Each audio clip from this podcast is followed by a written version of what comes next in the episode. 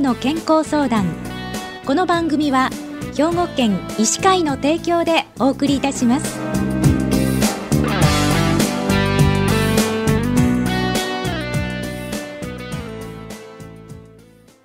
みんなの健康相談ご案内の広市加子です。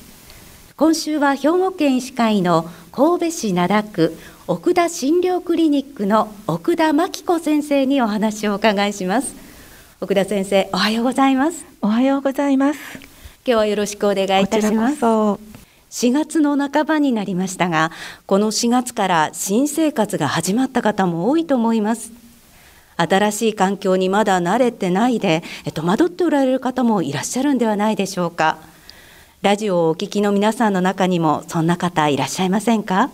そこで今日は奥田先生に5月病についてお伺いしたいと思いますこの5月病っていうのは奥田先生どんな病気なんでしょうか？はい。4月に入学や就職クラス替えや移動などで新しい生活が始まると慣れないことが多くて新しい環境についていけずにストレスがたまりやすくなります、はい、その結果ゴールデンウィークが明ける頃やる気が出ない集中できない疲れやすい眠れない出勤や登校が億劫に感じるなどの症状が現れることを五月病と呼びます、はい、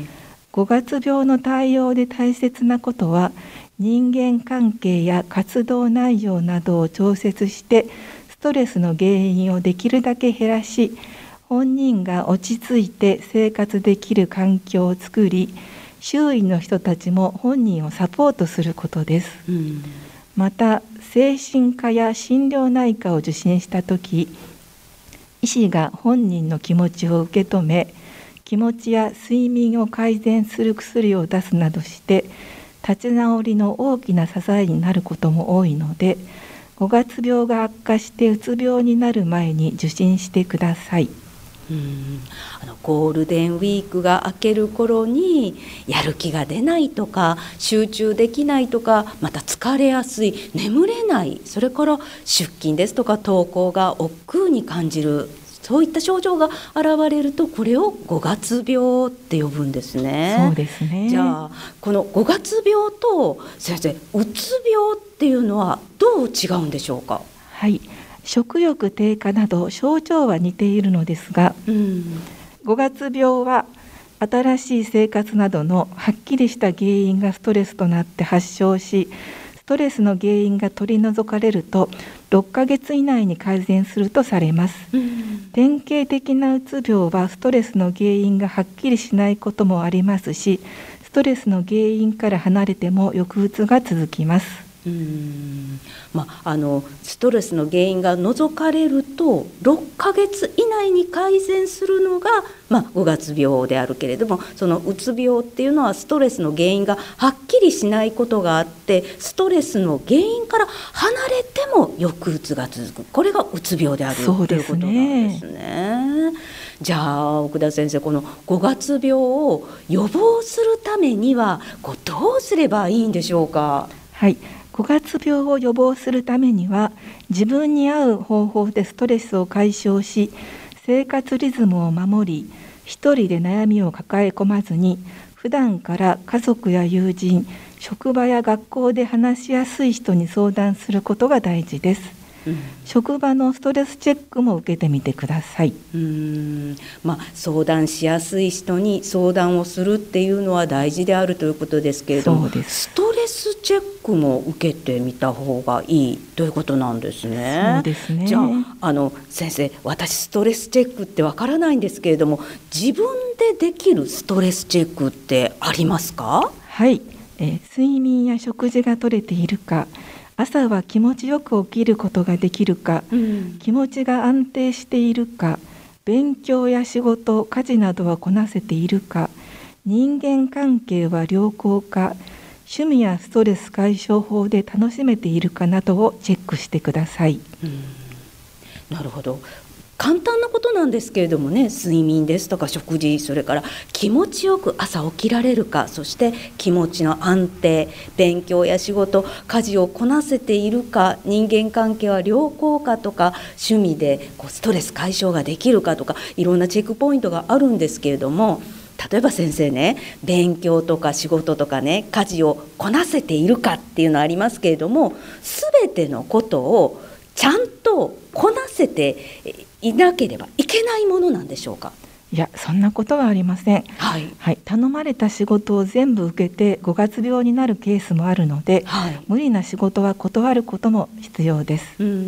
で新しい環境では失敗することも多いと考えリラックスしてみましょう。あなるほど、はい、そして5月病は正式な医学用語ではないので、うん、診断名としては適応障害になります。はい、適応障害とは周囲の環境にうまく適応できずそれがストレスとなってさまざまな心身の症状が現れ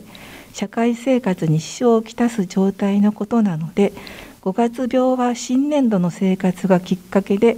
5月に起こる適応障害と言えます。あなるほど5月に起こる適応障害が5月病ということなんですね。はい、じゃああの先生五月病になりやすい人っていらっしゃいますか？はい。仕事量が多すぎる人、うん、仕事内容が合っていない人職場に相談する相手がいない人などは五月病になりやすいです、うん、職場の環境だけでなく例えば家庭の悩みを抱えている場合は仕事の変化などの負担が加わるとストレスで五月病が起こりやすくなります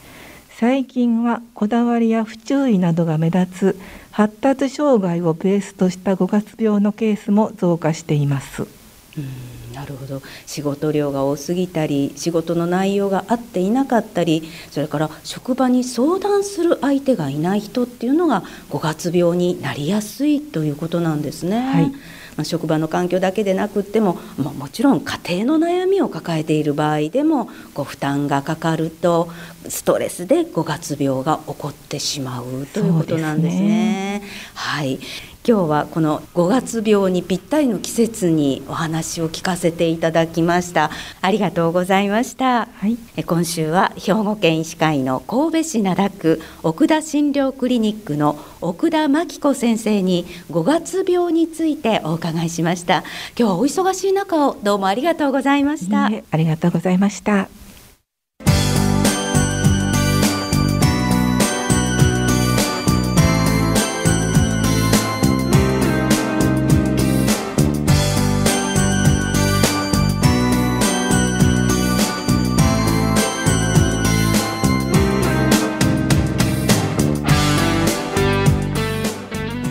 の健康相談ご案内は広市加子でしたこの番組は兵庫県医師会の提供でお送りいたしました。